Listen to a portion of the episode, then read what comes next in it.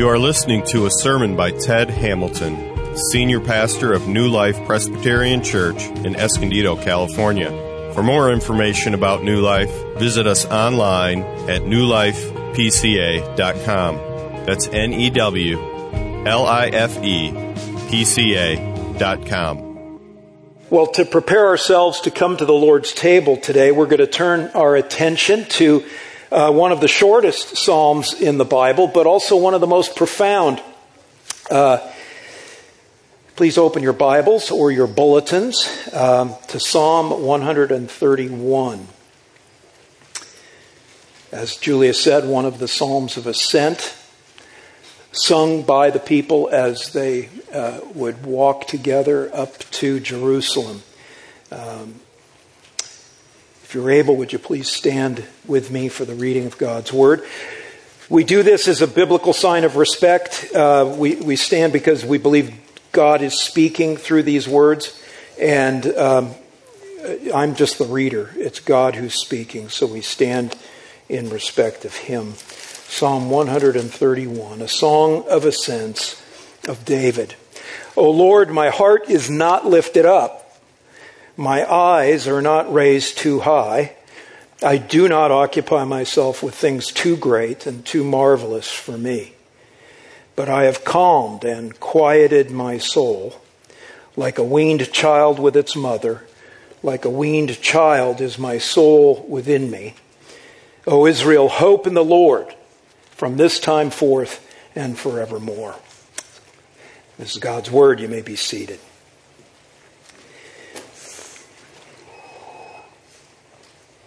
Let's ask for the Lord's presence and assistance as we consider His Word. Father, uh, please this morning give us by your Spirit open minds to hear and to um, apply your Word. And we pray by the power of your Spirit that you would quiet and calm our souls uh, in order that we might, in the midst of all the craziness of our day, enjoy and glorify you. And we pray in Jesus' name, amen. Charles Spurgeon, the great British Baptist preacher, uh, said of Psalm 131 it's one of the shortest Psalms to read, but one of the longest to learn. And uh, I think he's right. Uh, to learn to calm and quiet your soul, to learn to put an end to uh, the restlessness of your heart, to learn a, a, deep and experience a deep inner peace and contentment uh, that is independent of our circumstances, which are not conducive to that kind of inner peace. This isn't easy, right? It takes time, uh, and it's learned. King David, we're told, uh, is the writer of this psalm, and he's laying out for our consideration really two different ways to live as a human being. And in the biggest picture, fundamentally, there really are just only two ways. Uh, everything else is kind of a variation on these these two, uh, and the, the two ways to live are the way of the world and the way of the Lord. So our outline this morning is going to look like this. First, we're going to look at the way of the world. Uh, that's verse 1 of, of Psalm 131. And then we're going to look at the way of the Lord, and that's verse 2. And then we're going to consider how, as followers of Jesus, and at that point I'll be speaking just to those of you who are Christians. I know we have people here who aren't, but you know, to those of you who follow Jesus, how do we cultivate the way of the Lord into our lives? Um, and that's verse 3. So, lays out pretty nicely three points, three verses uh, the way of the world, the way of the Lord, and how we cultivate the way of the Lord in our lives. So, first, the way of the Lord, uh, verse 1. There are three parts to it, as you can see. There's the heart, and then there's the eyes, and then the feet. Now, if you're looking at verse 1, you're thinking, well, yeah, I can see the heart and I can see the eyes, but I don't see the feet. Um, actually they're there. Uh, they're just lost in translation. When, when um, our translation says, I do not occupy myself uh, with things too great, um, th- that's actually translating a Hebrew idiom, which literally comes over into English as, I do not walk in things too great or wonderful uh, for me. So there, there are the feet. So we're going to look at the, hand, the heart, the, hand, uh, the heart, the eyes, and the feet uh, as they make up this way of the world. So when he says, "My heart is not lifted up," um, David is saying that he's learned something, right? He's learned that uh, the central focus of his life, right, can, can't be himself. Uh, he's learned that life is fundamentally not about him. It, the world doesn't revolve uh, around him. Uh, he can't just live a, a me centered existence. Uh, and of course, that's where our hearts naturally go, right? Um, it's easy and fun and takes no effort uh, for me to focus on my desires, my goals, my dreams, my feelings, my achievements, you know, my agenda, my will. Uh, it's where our hearts go. We are, uh, our, our, hearts naturally kind of curve in on themselves and are about themselves. Um, and, and David says he's learned to, to, to, that, that, to not allow his heart to do that. I, I recently was sitting in a restaurant, um, and I happened to be sitting near a young couple that looked like they were on the first date. You know, so it, you know it was hard not you know it, it, was kind of awkward. So it was you know you sort of sort of watching. It's like a slow motion train wreck, and and, and I couldn't help overhearing the the, the conversation. Um, and I, and I felt sorry for the young woman because it was a brutally one sided conversation. Um, it was, the guy was just nonstop talking about himself, right? And, uh, you know, I wanted to go over and shake him. She's, you know, she's looking at him and nodding, nodding. Uh, Linda was more charitable. She said, Oh, he's probably nervous. And, and, and now I said, No, his heart is lifted up. he's proud. He's about himself. It's just, it's all about him. Um, and um,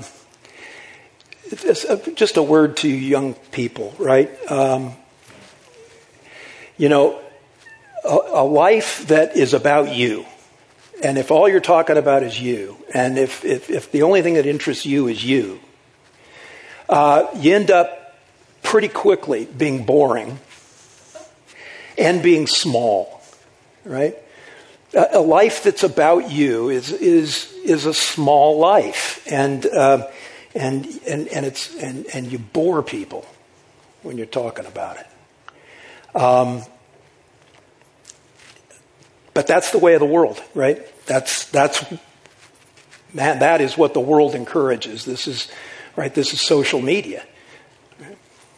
Uh, okay, that's, the, my, that's my heart not lifted up. My, my heart is not lifted up. And then now eyes, second, when he says, my eyes are not raised too high. Um, that's a, in, in the Hebrew phrase that's used in other places to suggest that what, what he's not doing is not looking down on other people. See, so if the heart is about, you know, sort of who you are in, in, in at your core, uh, then the eyes are about how you relate to people around you.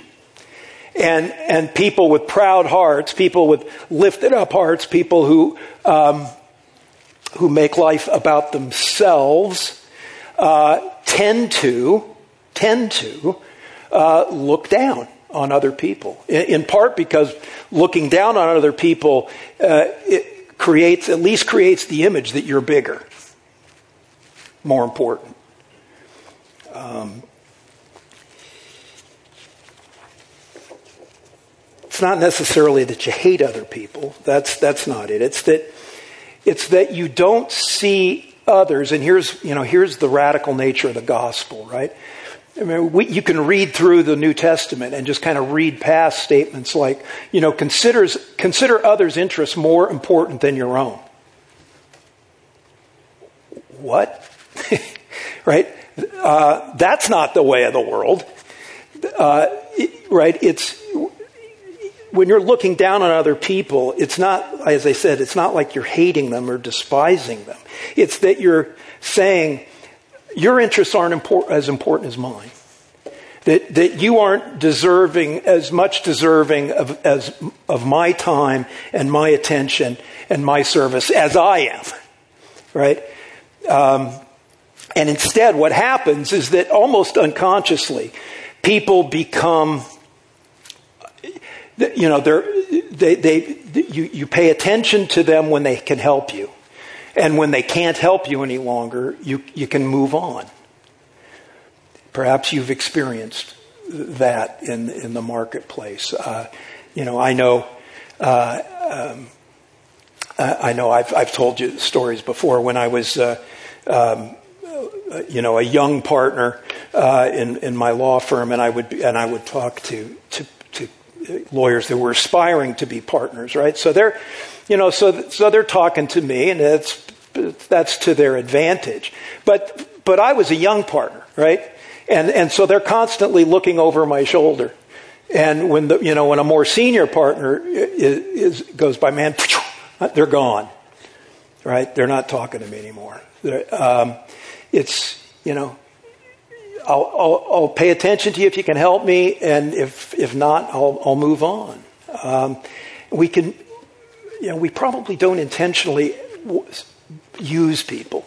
And we would probably not categorize ourselves as users of other people, but it's very easy to, to sort of fall into that.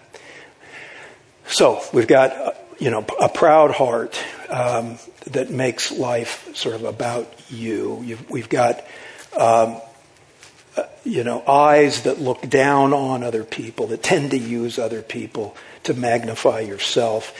Um, and then finally, third, David says, I don't occupy myself with things too great and too marvelous for me.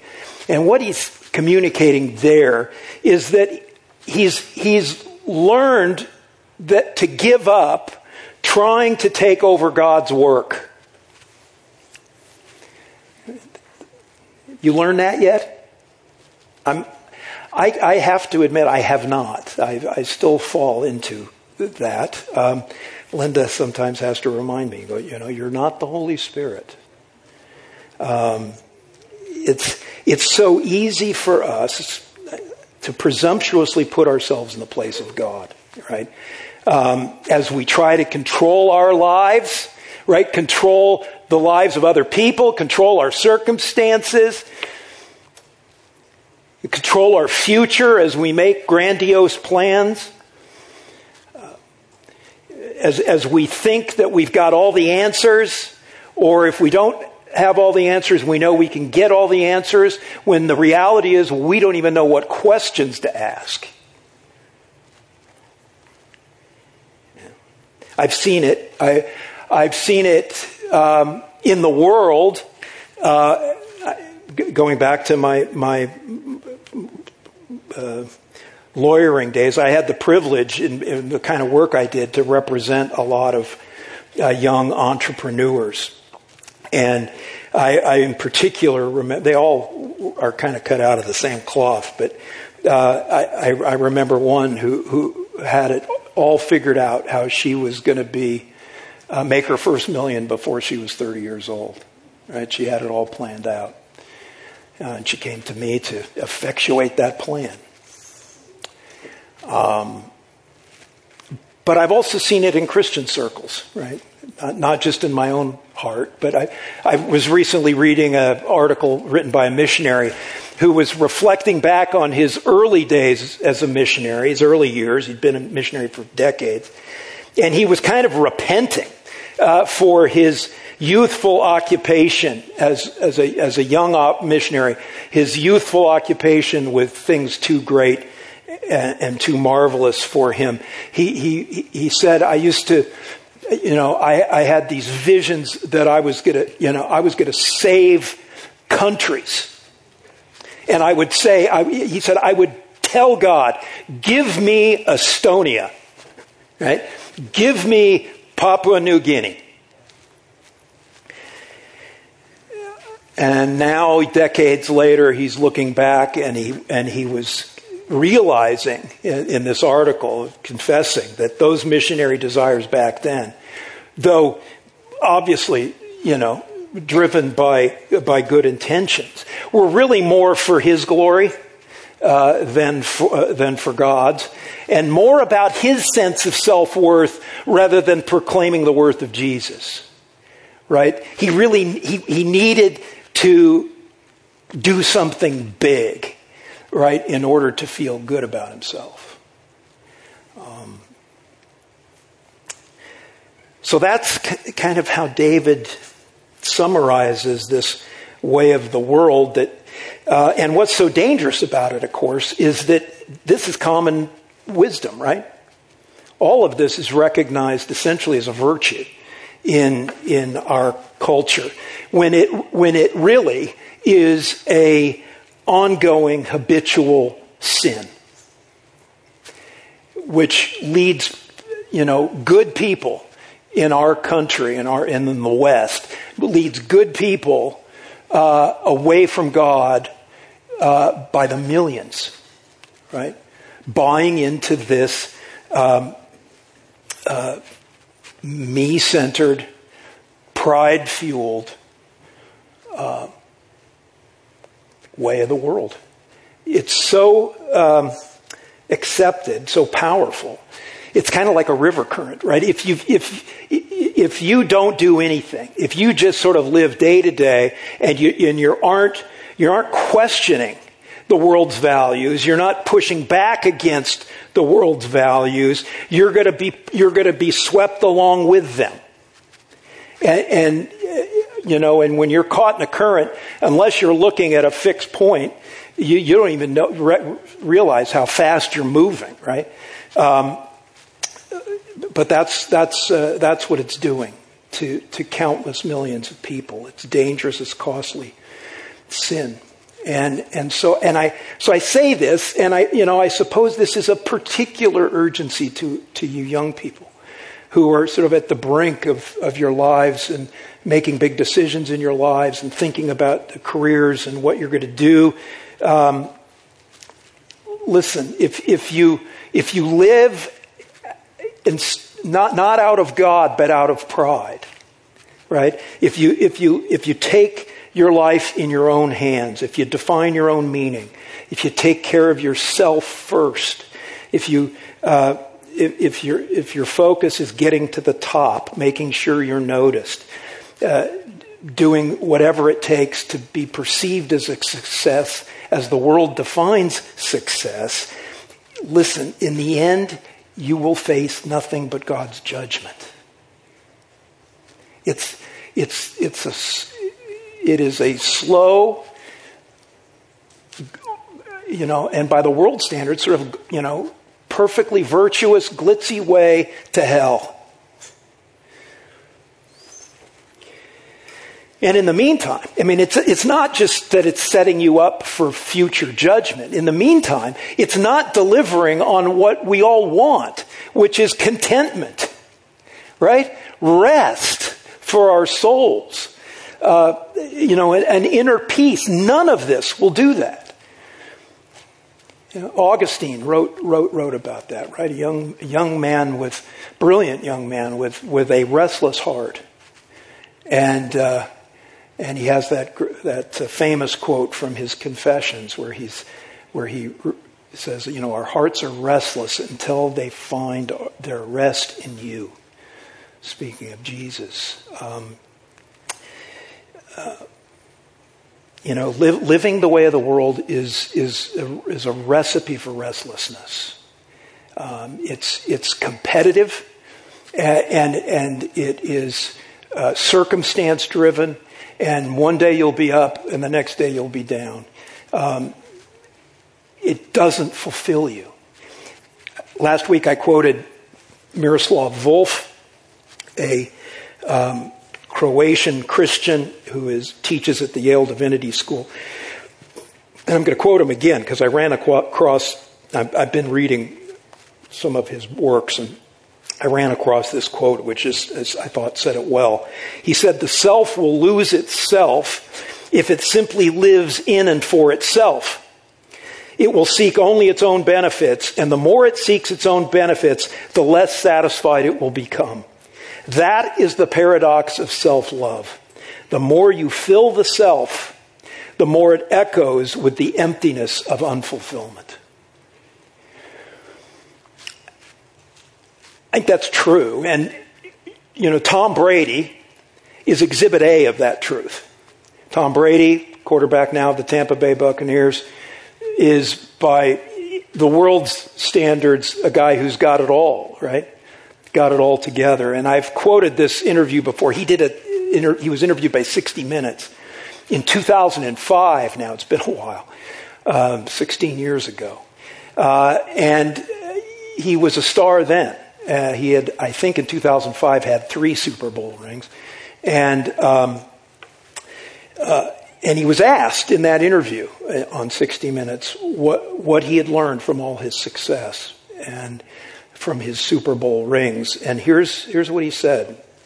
Um, maybe a lot of people would say, "Hey, man, this is what it is. I reached my goal, my dream, my life."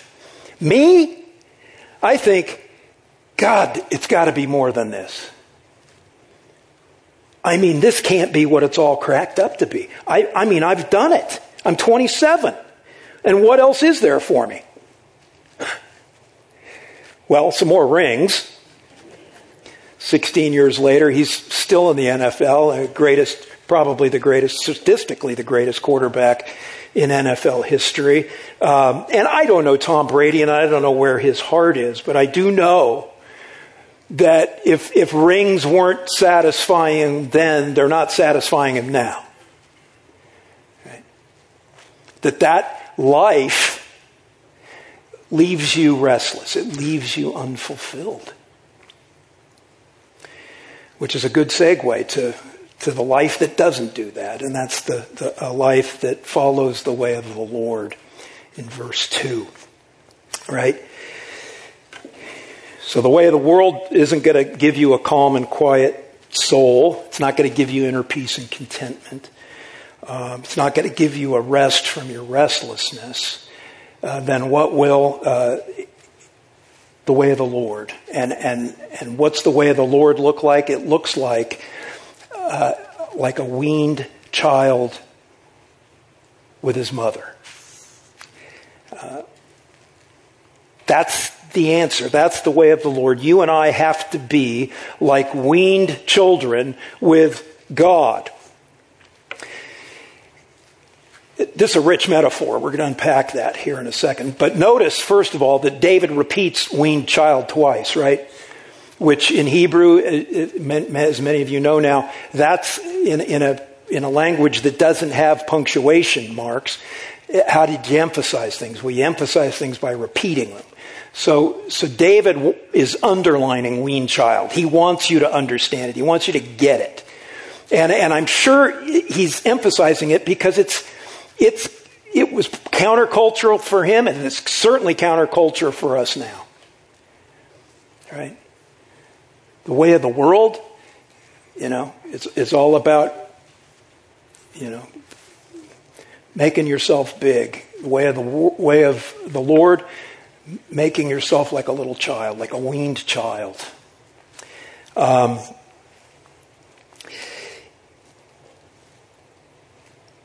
this is one of the several passages in Scripture where God the Father is likened to a mother. Um, but the focus here in verse 2 isn't so much on the mother as on the weaned child, right? This, that's, the, that's where we're to focus, the weaned child. That's what we need to be. Um, now, first of all, think about a, ch- a, child that hasn't been weaned yet, right? What's, what's that child's relationship to her mother? It, you know, she, however she thinks in her baby mind, uh, she, she certainly sees her mother as probably principally the supplier of something she wants needs, right? And if she doesn't get it on demand, uh, she's, she, she's going to let her mom know, right? Cry, sob, scream, fuss. Which is exactly why weaning is so difficult right? Because, uh, right, the child is convinced she needs her mother for food, and now mother isn't coming through, right? She, uh, so she, when she's used to, to, to getting that milk, and now she's not getting it, and the baby, of course, gets upset, throws, pitches a fit, right? Um, boy, I can remember those tantrums um, in those days. Um, but when you finally get through the weaning process, right, what has the child now learned? Well, she's learned that even without what she thought she needed, she's still okay. Right? Right? If the baby could, could formulate her thought, she'd say, I thought I really needed this. And I'm not, and I'm not getting it. I'm not getting it now but I'm still okay. Right? I'm still fed. I'm still cared for. I'm still loved. I'm still protected. A weaned child on her mother's lap has learned to be content in the love of her mother or just in the presence of her mother rather than in the than content in what her mother could give her right it's just about mom. And that's what David is saying is, is the way of the Lord. And, and this is the way to a calm and quiet soul. We, we've got to get there spiritually, right? We, you and I need to grasp that like a child weaned from her mother's breast, that even without what we thought we needed, we're still loved and cared for right? Even without what we think we need. Spurgeon said it even more pointedly. Listen, listen to how Spurgeon put it. To the weaned child, his mother is his comfort, even though she has denied him comfort. All right? It is a blessed mark of growth out of spiritual infancy when we can forego the joys which once appeared to be essential and can find our peace in Him who denies them to us. Right? Isn't that interesting? We know we're growing, we're maturing beyond spiritual infancy when we can forego the joys which once we believed were essential and, and instead can find our peace in the one, the Lord, who denies those joys to us.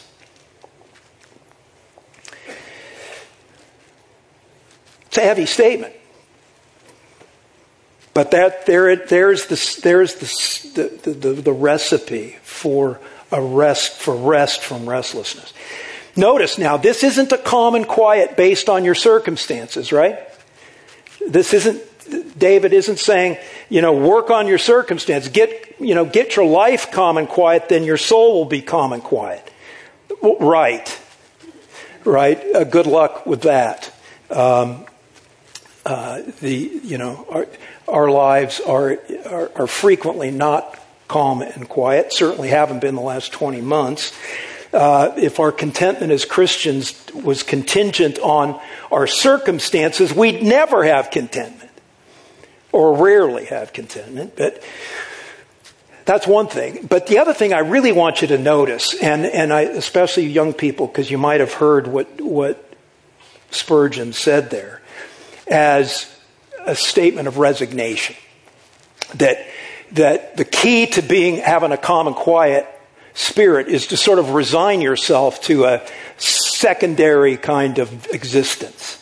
Right? That the problem is, you know, you, maybe your expectations were too high, so just lower your expectations. Know, settle. You know, listen, this is not calm and quiet getting a calm and quiet spirit by settling. Right? When, when Spurgeon says that the Lord uh, uh, takes away joys that once appeared to be essential, um, we can find peace in the one who denied them to us. The, the, the Lord isn't, isn't saying, I'm going to take things from you because I can, and, and your life isn't going to be as good, and, and the, therefore just live with it, right? Or, you know. No, he's, he's taking secondary things away so you can have the primary thing, which is Him. Right? You, you, you know, right? A child, it, it's not resignation. It's not settling when you wean your child, right? You're, you're weaning your child from, and she's lost this, what she thought was an essential joy, her mother's milk. But the, but what she gains from that is what? A future of filet mignon right? And wine, right? And chocolate cake. It, it's, right? It's, it, this, this is God, the way of the Lord is, is, is, is, um, finding that solace, that peace uh, in the Lord, not in in, in, in our circumstances or, or the things that we thought were, are, that appeared to be our essential joys. Um,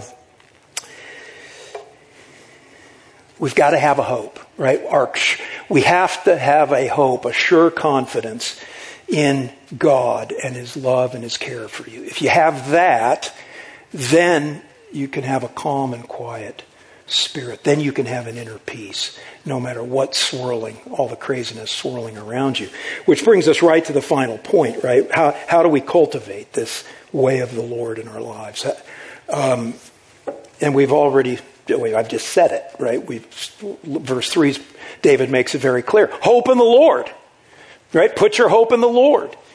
And, and biblical hope is not wishful thinking. It's right. Place your surest confidence. You, you know, lean your whole life confidently on, uh, on the Lord. Um, that's what he's saying. Um, make sure it doesn't come from yourself, not from what you think you need from God, not what you want from God. Um, make sure it's simply your, your hope is in God, period.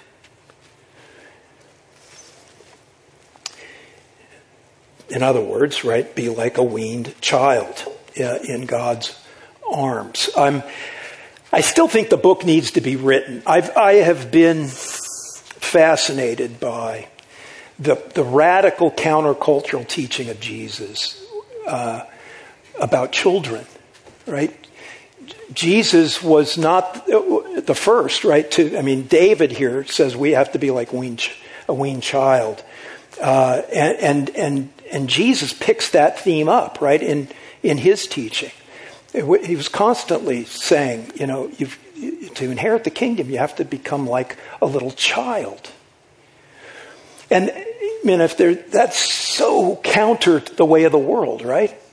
Which is all about becoming, you know, big and an adult and a success. And, and Jesus says, no, no, no, no, you, you got to become like a little child. Well, what's that mean?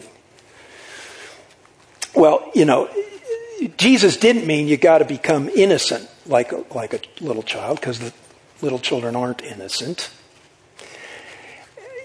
I don't believe he meant fundamentally that you got to become a child because ch- children are helpless, though they are uh, to, to, some degree. Uh, we're, we're not helpless. We, are creatures in, made in the image of God.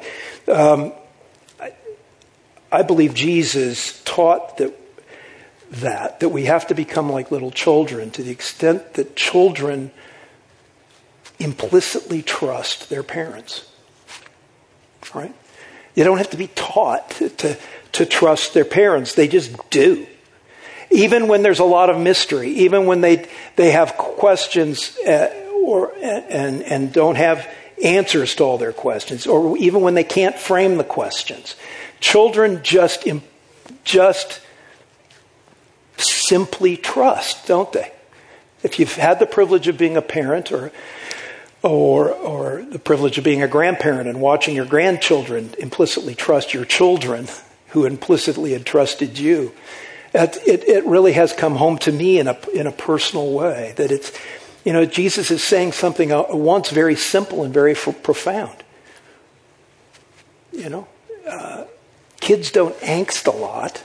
A little child doesn't angst a lot about how he's being cared for. You know, in the obviously, there are abusive situations and whatnot, but in, in the in the in a healthy home, um, I remember as a young boy, very young boy, um, being both mystified and sort of sad about the, my this the, my dad disappearing for hours every day. You know, um, to go to some planet called work I mean, it was all the the this, you know, the, the the the level of ignorance is amazing, right? I didn't know what work was. I didn't know anything. I just knew that he was gone all the time, and and I missed him, and I you know wanted him around, and um, and I remember I do remember this conversation. I must have been a little bit older then because Dad actually sat me down and tried to explain what a corporate securities lawyer does. And he was telling me about stocks and bonds and debentures and, you know, stock markets. And, you know, my little eyes are glazing over. I have no clue, right? Uh, zero clue. All a complete mystery to me. Uh, but in the midst of all of that, I never once doubted his love for me or his care for me. I knew I knew I was loved. I knew I was protected. I knew I was fed. I knew I was guarded. I knew, I, you know, it didn't matter that I um, didn't know everything. Um, I was, I, we need to be that way with God. That's, uh, so how do we get there? That's really, that's the um, that's this third point. And so as we come to the table, let me just close by giving you three, three truths about this, uh, sort of how, how we cultivate the way of the Lord in our lives. Three ways we become people with calm and quiet souls, with inner peace. Uh, first, recognize that generally this is not something the Lord zaps you with. I'm not, you know, I'm not going to say the Lord can't. Uh, but but this is not something generally, or at least I see in the biblical record, that you pray for and then God, boom, gives you this supernatural contentment. Um, it's it's something that you learn, right? It's a learned blessing. Um, the Apostle Paul, I think, probably said it best. Philippians four eleven. You know, I have learned I have learned in whatever situation I am in to be content. No. So it's a learned thing. Um, this, this isn't in my notes, but, I, but it, I should say it in connection with that, is that because this is a song of ascent, it's, it's particularly a corporate psalm. This is not, it, it, is not principally a, a psalm that you would take in by yourself into the prayer closet. And right, there are psalms like that. This this is a song that was specifically written to be sung together as people were together going on a pilgrimage, you know. And so it seems to me that's an important reminder that the, the learning that the, that the Lord is going to put us through happens in a corporate context. This, you're not, you're not alone. You know, we, we learn this together, right? And this, this, and you know, this is why, why we need each other. You, you can tell me when my heart is lifted up or when my eyes are raised too high. Because there there will be times when I'm blind to that. And, and, and you can let me know. But don't all do it at once, please. Uh, Okay, that gets us to the second truth. So if, if it's learned, how, how does the Lord teach us? Um, and, and, the answer is this is a tough answer, but, a, but what he does, and it shows the richness of the metaphor, he weans us. We learn through a weaning process. Uh, and that weaning process is, uh, is very much like a child being weaned from his mother's breast, although it's just, it's just, it's magnified, right? The Lord's going to put us through difficulties and deprivations and unwanted circumstances and problems and challenges, uh, so that those hard realities we, will become, will cause us not to lean on and trust in secondary things, things that won't hold you up uh, and instead uh, ca- cause us to lean on, on, on Jesus and Jesus alone. Um, right, this is, this is hard. I mean, I don't like to be weaned any more than any of you. But it, I, you know, it's been borne out by my experience, and it's been borne out, as far as I can tell, by your experience to the extent you've talked to me, right? We, if you've gone through a very difficult, challenging trial, isn't it true? I know it's true in my life, and, and many of you have told me that you would never ask for that trial again, right? You wouldn't wish it on your worst enemy. But having gone through it, you see that you have learned layers. You've, you've just you've plumbed into layers of the sufficiency of Jesus' love and the sufficiency of Jesus' care and the sufficiency of Jesus' faithfulness for you, right? You just learn so much about Him. This is why I love, I'm humbled and love visiting you in the hospital. Because when I would visit in the hospital, I'm, you know, I'm allegedly going to minister to you, but you're the one that's going through the hard time. And, and invariably, those of you who are going through that kind of a health trial, minister to me because through it you're becoming evidently closer to the Lord and, and knowing Him in a deeper way that, that, that ministers uh, to me. Um, you know, we've all, you've probably heard that expression. Uh, you don't really know that Jesus is all you need until Jesus is all you have. Um, that's you know that's overstated, but but it makes a point. And, and that's what the what the weaning process is. Our hearts are so prone to grab on to these peripheral things. Success, fame, popularity, good looks, right? Big social media audience, what, what, whatever it is. Our, our, hearts can get wrapped around these things, and Jesus will put us through these trials so that we realize that th- those aren't what life is about, that we need Jesus, and we, we discover that. And some of you I know are learning that through, through pain, um, even now. You know, children uh, making poor choices, deaths of loved ones uh, rejection of, sp- of a spouse, cancer, Alzheimer's. I'm just going down the list of people in our congregation, career setbacks, financial losses, failure at school, right? You name it. I mean, it's through this kind of unwanted pain that you find yourself plumbing the depths of Jesus' love and power in ways that you have never experienced. And, uh, and Jesus shines brighter. So that's, you know, how do we live the way of the Lord? How do we calm and quiet our souls? We, we get weaned. We get weaned from things that we would otherwise try to calm and quiet our souls with. Um, but I'll close with this question. How, how can we be confident that um, in God's love when, when, when His mercy is so severe? Right? I'm talking about a severe mercy, right? The, the God sovereignly, providentially uh, taking us through hard times to wean us off the world and onto Him.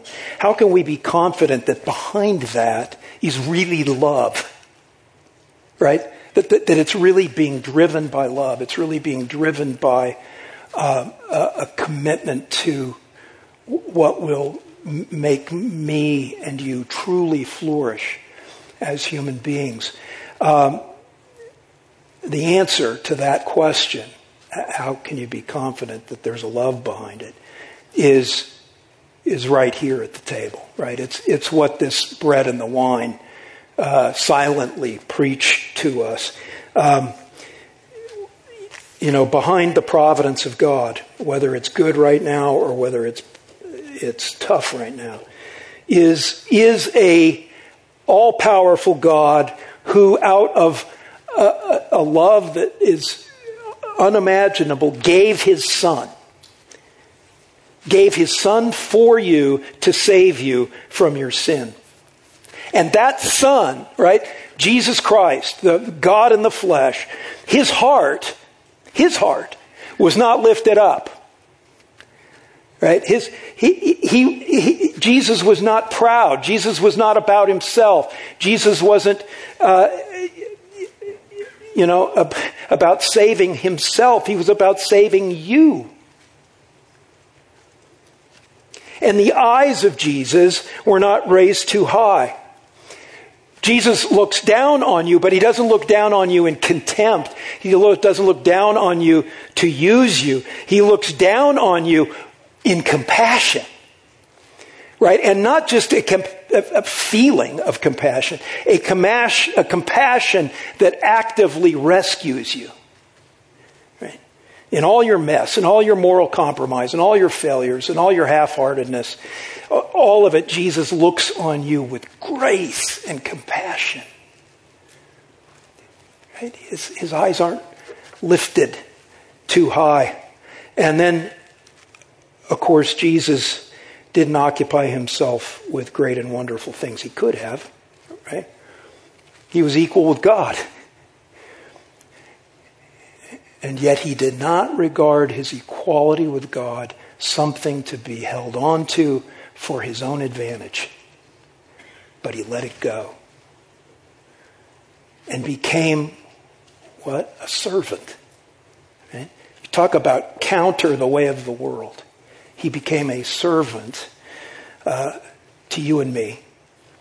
A servant uh, who submitted to death on a cross so that you and I can live uh, abundant, productive, uh, eternal lives. See, that's a God you and I can trust in. Uh, that's a love we can trust in. As, as God is, uh, is using uh, his power, his governing circumstances to wean us off the world and onto him. Amen? Let's pray. So we go to the table. Father, we're going to go to Jesus' table now as you have commanded us to do. I pray that your Spirit would be present and minister to us. Feed us, Lord, uh, physically, but more importantly, feed us spiritually. Uh, build up our faith, strengthen us to live the way of the Lord. We pray in Jesus' name. Amen. You've been listening to Ted Hamilton Senior Pastor of New Life Presbyterian Church, Escondido. Please visit us in Escondido, California, or online at newlifepca.com. New Life Presbyterian Church Escondido reserves all copyrights as applicable by law. Thank you for listening.